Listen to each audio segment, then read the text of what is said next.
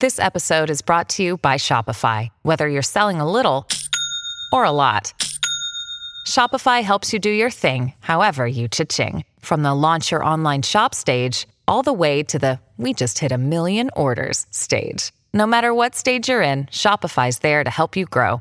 Sign up for a $1 per month trial period at shopify.com slash special offer, all lowercase.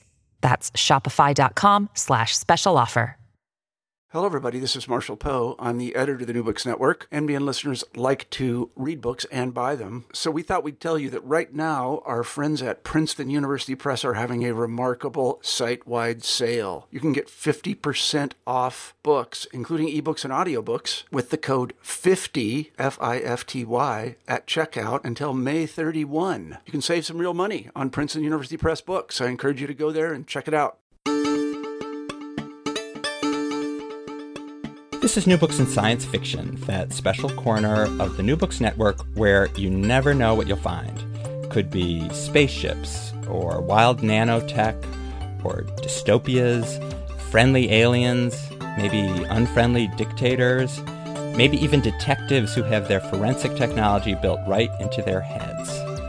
And yes, that's right, that last little bit there is what we're going to talk about on today's episode the Crime Lab on My Mind edition. I'm delighted to be conversing today with K.R. Richardson about Blood Orbit, her crime novel, which is set on a planet divided by racial strife and corporate greed. K.R. Richardson is a writer and editor of science fiction, crime, mystery, and fantasy, and lots of fans know her as Kat Richardson, the author of the best selling Greywalker paranormal detective novels and she's with me now from her home in Washington State. Thanks for coming on the show. Oh, thanks for having me. Blood Orbit opens with a horrible crime. 16 people are found murdered in an after hours club. Can you set up the scene for our listeners? Uh, yeah, there's a, an ethnic ghetto in the major city of the planet, and there's an after hours club for local business owners of that particular ethnicity and our point of view hero, um, Eric Matheson, he's a rookie cop, and in a routine nightly patrol, he and his partner come across this crime because it's on their beat. And it is initially taken to be strictly, you know, group against group ethnic crime. And it turns into a lot of other really horrible stuff. And it is based on an actual crime that occurred in Seattle in the 1980s. And so a lot of the reactions of the cops, both in the immediate um, reaction to seeing the scene for the first time and to the investigation, were based on reportage of the crime that actually inspired this. Very interesting. I want to get back to hearing a little bit more about the crime on which this incident in Blood Orbit is based. But before I do that, why don't we talk a little bit about the other investigator assigned to this case? You mentioned Eric Matheson, the rookie cop. He's also working with Inspector J.P. Dalal. I don't know if I said his name the way you might say it. no one says anything the way I might say it. So, how would you say his name? Oh well, everybody calls him Dalal, but he pronounces it Dalal. Okay, I'm going to try that. But I, I, don't expect anyone to get the pronunciation correct. So for Inspector De Dalal, mm-hmm. he just has had this incredibly major surgery. It's been about two weeks since the surgery, which is basically to have a forensics lab implanted in his head. I was hoping you could describe for listeners what that equipment looks like and explain a little bit about what it does for him and also why on earth he allowed a doctor to do this to him, especially when it's highly experimental and the previous patients she's attempted this on have died. Well, it's uh, very controversial even within the structure of the story. People occasionally refer to it, although they almost never mention the previous tries that went wrong. They aren't revealed to the, the public. It's something that's known by the doctor, by Dalal. by his supervisor and a couple of other people, and everyone else is kind of kept mum about it, or they don't know about it. But it was his only chance to get ahead because Dalal represents the intersection of two extremely oppressed minorities who are also at odds. So he is both, you know, sort of the Romeo and Juliet child, as well as being both groups' absolute nightmare that they would intermarry and produce a child who fits in neither world. And since he doesn't fit in any place, this is the only way to get ahead is to take a massive gamble with his life, which he does for a lot of reasons which come out later in the book and are obviously not revealed early on. You have to build into them by seeing him in action and wondering why he does the things he does, including why he chooses to do this thing, which is ridiculously dangerous. Uh, building up the whole technical end of the forensic lab in his head, a lot of it is actually um, sampling and then on the fly analysis, which gets routed through his interface to big, great big databases. So he doesn't have the entire database. What he has is extremely fast access to databases. And this becomes significant in other parts of the book where he has no database access because he has no network access. And whenever he doesn't have network access, he basically has to fake it.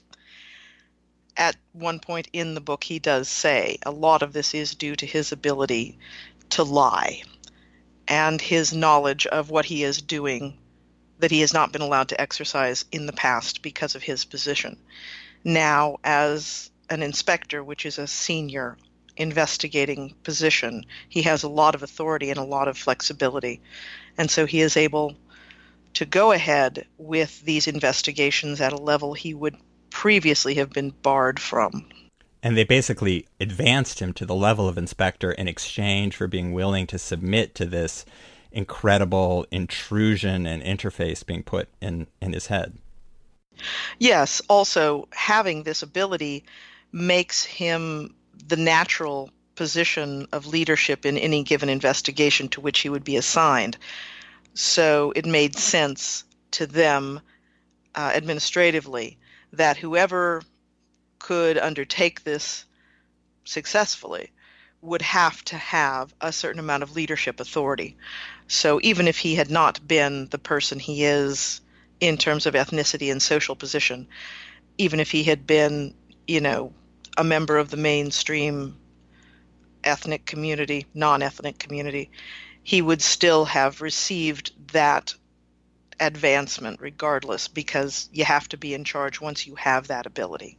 I find it fascinating that people are really repulsed when they first see him. You're always describing people's reactions to him.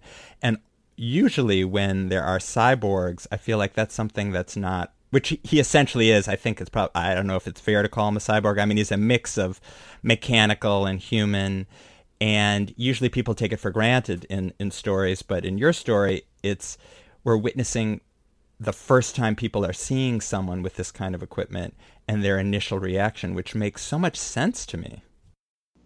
Yeah it was kind of a, a fun thing to do. I know it sounds strange that a lot of these things that are disgusting and repulsive and very upsetting and off-putting are fun but as a writer one of the most enjoyable parts of your job is knowing that you are setting up a situation that causes a little discomfort for your readers because that often forces them to think about why they are uncomfortable. So that was that was my evil uh, writer moment of God, this is fun. But yes, I, I did include that deliberately. Not only is he kind of an odd looking person to begin with, he's he's not very tall. He's uh, kind of weedy, kind of thin. Um, his face is an odd color. He has this blazing red hair.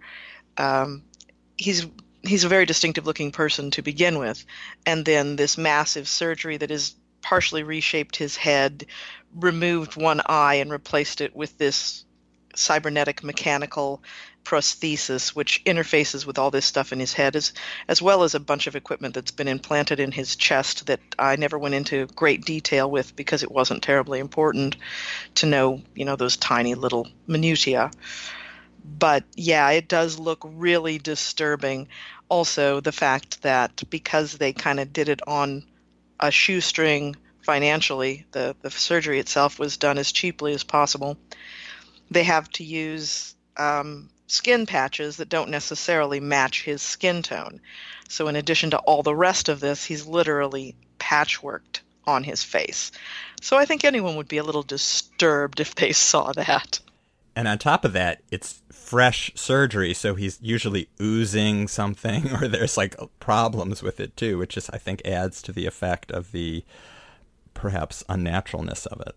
Yeah, I got a comment back from, I think it was uh, Nisi Shawl, if I remember correctly, said that she was particularly struck by the fact that this is uncomfortable, that he is not well, that he's operating in a, a physical condition that is considerably less than optimal, simply because that is an aspect of this sort of highly intrusive body change that is often not dealt with in science fiction.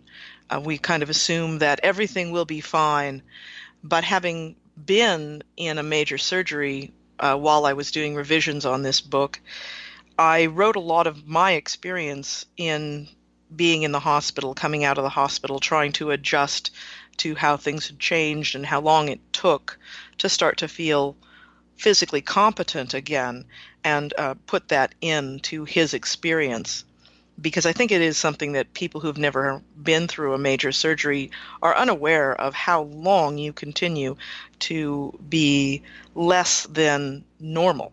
So I'm curious to hear about the true crime incident that inspired you, and maybe we can also talk about the context that you've placed this in on this planet, which is a planet called Gaddis, which is named after the Gaddis Corporation, which owns the planet. And one of the complicating factors, I think, for the investigators is that they are actually employees of the company, which puts them in a situation I think maybe in different contexts we're familiar with. You know, maybe a police officer feels political pressure from the commissioner or the mayor to solve a crime. Here, the pressure is coming from the corporation that employs them. Oh, absolutely. Uh, the inspiring case was the uh, the Wah-Mee massacre, which happened in February of 1983 in what we call the International District here in Seattle. It was not quite as many people, but even uh, as late as a few years ago, there's still an impact in the community from the fact that um, initially 12 and then 13 people, because one of them died later, were killed in a little club in the Chinatown district. And it was uh, fairly horrible. In fact, it was very much like I described it, um, except I, I actually toned it down a little bit. The descriptions from the, the police and the reporters at the time were so gruesome that they made strong men ill. Quite literally, a number of the police officers had to excuse themselves from the active investigation, take some time off, come back. Some of them went out into the alley and were physically ill because they were familiar with the area, and to suddenly see people that they knew killed violently in a context that they thought of as being social and pleasant and here it was literally blood spattered and horrifying. So there's a, a horrible shift in your perception and you're kind of assaulted. So that was what they were experiencing, and I thought at the time when I ran across this this case while doing research for one of the Greywalker novels, I thought there were some interesting aspects to the assumptions that were made by the police at the time because of the culture that pertained in Seattle in the 70s through the late 80s. There was still a lot of police corruption. There was still a lot of bigotry and social assumptions about those people over there there had been some history of violence between the Chinese community and the Korean community that was literally next door to them. And their initial assumption was that it was a matter of a Korean uh, gang attacking a Chinese business with the intent of robbing them and creating havoc. And so they started from that assumption, and it took a little while for them to change their thinking so that they could see what was really significant and then solve the crime. So, with that background, I thought, you know, if a couple of things had been done differently, the perpetrators might have gotten away with this crime because of this social idea that the predominantly white police force had in investigating it.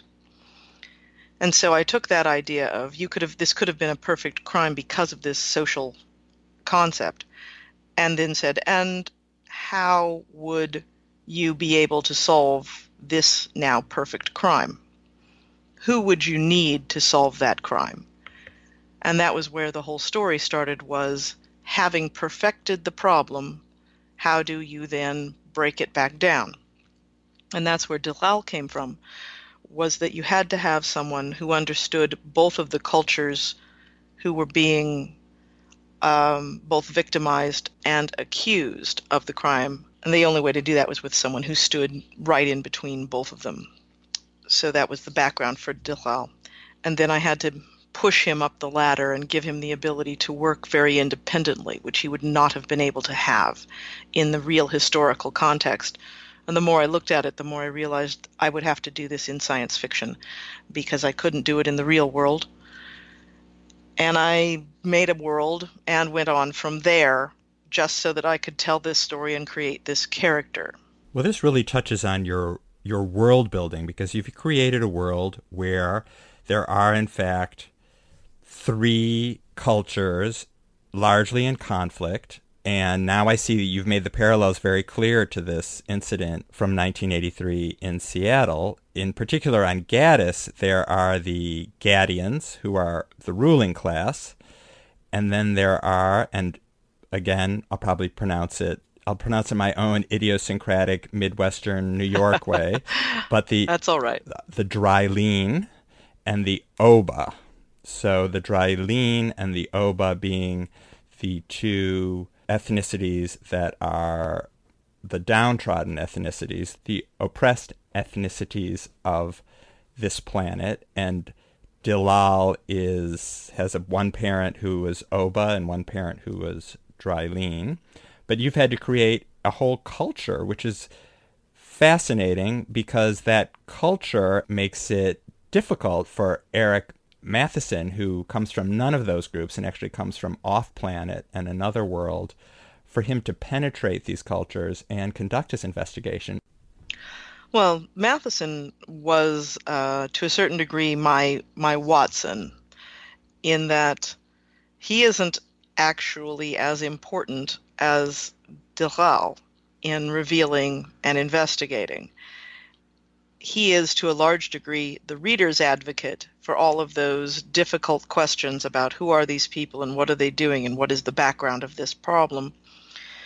And he's looking at it from the point of view that you or I would have had looking at something like the Wah-Mee massacre, making assumptions that are actually incorrect and lead us to a uh, in, ineffective result. So that's where, where Eric came from.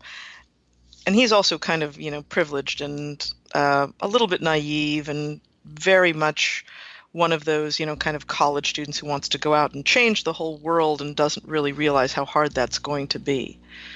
So he had a very important purpose as well to kind of help us to look at these people in a way that a lot of us who aren't particularly mixed um, racially don't normally see. Because uh, I'm I'm so white, I glow in the dark. Although there there is some interesting stuff in the background. So when I started working with all of these characters and all of these situations, I wanted to broaden it a little and make the experience of the the underclass ethnic groups a little bit more universal. So rather than making them definitely the groups that were involved in the historical case, I wanted to make them into their own cultures that represented certain problems that we have seen throughout the history of um, colonization, colonialism, and general social history where we've seen ethnic groups being oppressed or even wiped out by a ruling class or an outside group coming into an area. So I took those ideas and I, I tried to universalize those racial groups rather than working with one specific racial group. So the Drachlin and the Oba represent kind of amalgams of groups who have been oppressed and responded in different ways throughout the world and throughout history.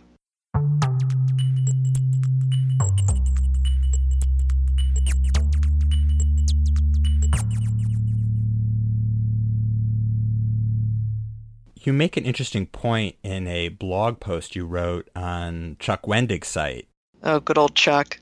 You made me think of something I'd never thought of before, which is that world building for a reader being introduced to a new world is a bit like a detective investigating a situation, a crime, or an incident in essence, there's kind of a parallel going on. You're, you're, as the writer of a mystery, you're revealing clues, and as an inventor of a world, you are world building and revealing clues about how it works. And so you make this interesting point. Uh, you, you write pacing, and you mean the mystery novel pacing. Pacing and world building can work against each other. So I wondered if you could explain what you meant by that. Yeah, um, there were a lot of edits in varying versions of the of the manuscript, some of which had a lot more world building, were very world heavy, and others where there was very little, and had to strike a balance between those. World building does have a tendency to be given forth in great chunks because it's it's easy to say here is my invention let me show you it. And that can really slow you down. And it is kind of a a problem, especially in an older style of science fiction where the world becomes the character instead of the story being propelled by characters who are embedded in it. And although the world is important to this story, and I do have to reveal a lot of it because there was a tremendous amount of world building, I didn't want that to slow the story down too much. And there was a bit of a a juggling act, and there are places where it could have been done better. But that's always the case. Every writer you'll ever meet will say, oh, it could have been better. Could have done one more draft, or two, or three, or four, because we all feel that way, that it could have been better. So trying to keep the pace up and trying to keep people engaged, especially modern readers who have a little less tolerance for the slow burn on a printed page, although they will often put up with it in, say, a television series. They don't have as much tolerance for it in print as they once did. And so I did a lot of juggling. Sometimes I think it worked, other times I think it didn't work as well as I would like. We also have a tendency with modern written fiction to want it to read very fast and very clipped and very much like a television show or a movie. But we cannot always simply show you something the way they can with TV and film. So, as a writer, the difficulty becomes how to show you what is going on and the context and the world building that would be done visually in a second if it was television and we need to do it with words in a way that is as unobtrusive as possible and keeps the reader immersed in that world, keeps that world believable, and allows the reader to continue suspending their disbelief so that they can run along with the story. And that was that was very difficult, and I think it's probably something a lot of hybridized writers, people who are writing in that crack in between world building and plot driven narrative find to be pretty difficult. I wanted to ask you about something related. I guess it's to the culture. It's how Gaddis Corporation works. And a very telling detail, I thought, was that they don't call their law enforcement force the people who make up the force. They don't call them officers. They call them office, which uses is spelled really like the English word office, but it's a C with a little hook at the bottom, the little cedilla. So I wondered why they chose and why you chose on their behalf to have them use a different word. And the same for the word for a detective is, and I'm not sure how to say it, but detive, perhaps? That's correct. Yeah, there was a. I was looking at it and I said, officer implies that you have an official status within the structure as an officer of the law or a peace officer, as we think of most uh, law enforcement officers these days, actually don't work for the police, they work for the community. So it's a very different relationship. So to have them called officer would have flown in the face of the reality of a corporation who runs the planet. Gaddis Corporation effectively has a lease on the planet for development purposes. And there's there are things that are mentioned in the course of the book about how their lease is coming to an end and will be reviewed, and everything that they have done poorly will go against them, and of course, then they may lose control of the planet. So that is the background for why they are not police officers. But in order to make it sound official, they come up with a word that sounds close enough that most people will fudge it. And we certainly see that in a lot of modern communications where we will use a word that it sounds a lot like or looks a lot like another word in order to imply that that word is what we actually mean and then associate ourselves with that. So that is what the Gaddis Corporation is doing by calling people office and detive also the construction, the structure of the words, where there's an obvious syllable missing, is based on a linguistic pattern that a lot of languages fall into over time of truncating and shortening words. It's the same thing that causes us to use contractions and say, you've done X or I'm feeling this way instead of saying you have done such and such, I am feeling because it's faster and more casual. And we all do that in almost all languages, do truncate or compact words over time, and they get shorter and shorter. Let me ask you about your decision to switch from fantasy, like the detective series you wrote as Kat Richardson, to a science fiction setting, uh, a police procedural set on a far flung planet and you've also changed your name for this, or you've adopted a pseudonym. Uh, and I've seen you say that you did it because you knew it was a little bit risky to make the change. So could you talk about your decision here? Oh, certainly. Uh, there were several reasons for it. It's a kind of a long chain to get there. But the Greywalker series, which did fairly well, was starting to come to the end of its natural cycle. It was urban fantasy. Urban fantasy was uh, kind of starting to wind down. It's still doing well, but it's contracted a little. And I could see the writing on that wall. And I thought, okay, we're going to move into a different field. But I wasn't sure which of several projects I had proposed was going to go ahead.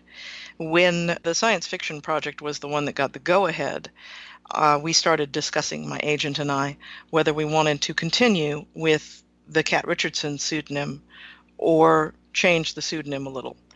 On the one hand, there was already an established readership for the Greywalker novels and for the short stories that I had done under Kat Richardson, and there wasn't any audience for another name.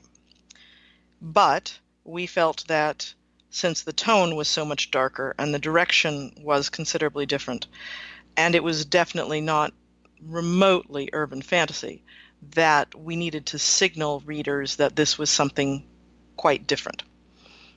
So a lot of conferences later, we came up with K.R. Richardson because it would be shelved right next to Greywalker. And we, we hoped that that would work out. It hasn't worked out as well as we had planned. Um, you'll also notice that all of the biographical information and everything that is official about K.R. Richardson is very gender neutral because there is a perception that women writing urban fantasy actually write paranormal romance. And it was a perception that I have been fighting since the very first book, because the Greywalker novels are not particularly romantic. They're very much detective noir in urban fantasy clothes. I've always been kind of a detective writer, and fighting that fight every book for nine books was really disheartening.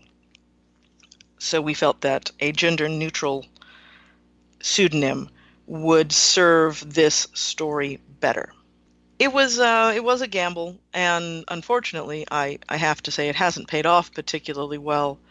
In that um, Blood Orbit has not sold very well as of this recording, or at least the last statement I saw said that it's flagging pretty poorly have you been able to reach out to your readers of the Greywalker series, or do you feel like this book is actually targeted towards a slightly different audience? There is a slightly different audience for this book. There is a strong overlap, but it's not identical. We were hoping, when I say we, I mean, you know, my me and my agent and the publisher, obviously. We were hoping that we would get a little bit more adoption from male audience because the Greywalker novels were about 70% female audience. And we were hoping to get a little bit more like 50 50 on this one. I don't know what the demographics actually look like.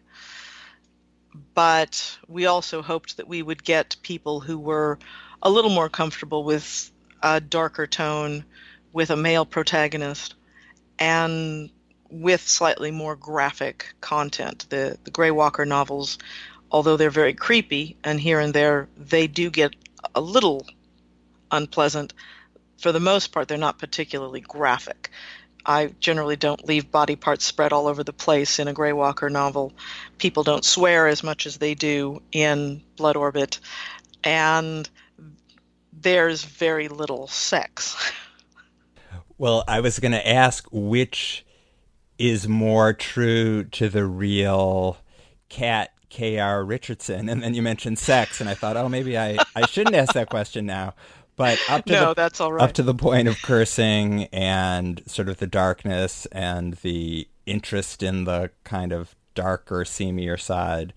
Where are you in these books? What things have you drawn on from your own life story? And I don't mean murder, but for instance, I, I've seen in your bio that you know, marksmanship plays a role in Blood Orbit, and there's something in your bio that says that you enjoy target practice as one of your hobbies. So it made me wonder what else uh, about your life is is in here. Oh, there's all kinds of pieces of my life in in every book, and that's probably true for every writer.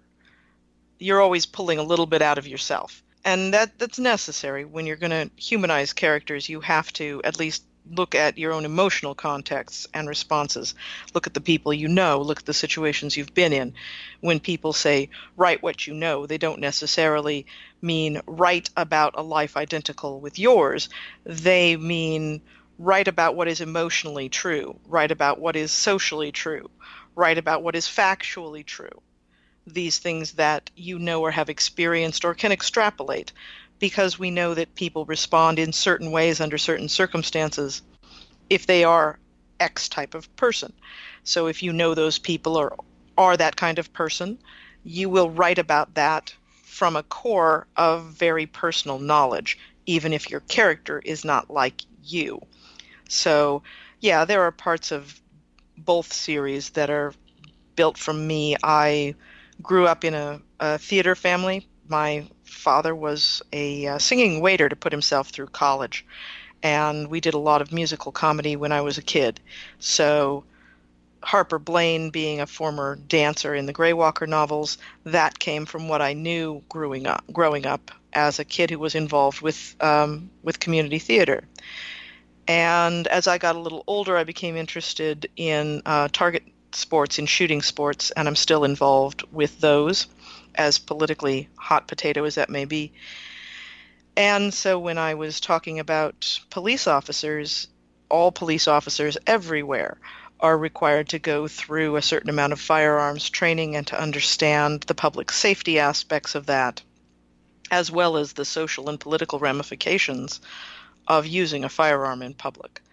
And so I took what I knew from being in that world, from knowing people who are more deeply immersed in that world, and put that in with my cops in Blood Orbit.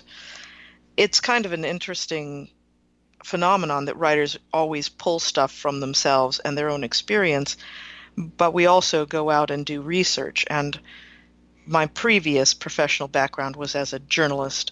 I have a degree in magazine editing of all the rarefied and ridiculous things.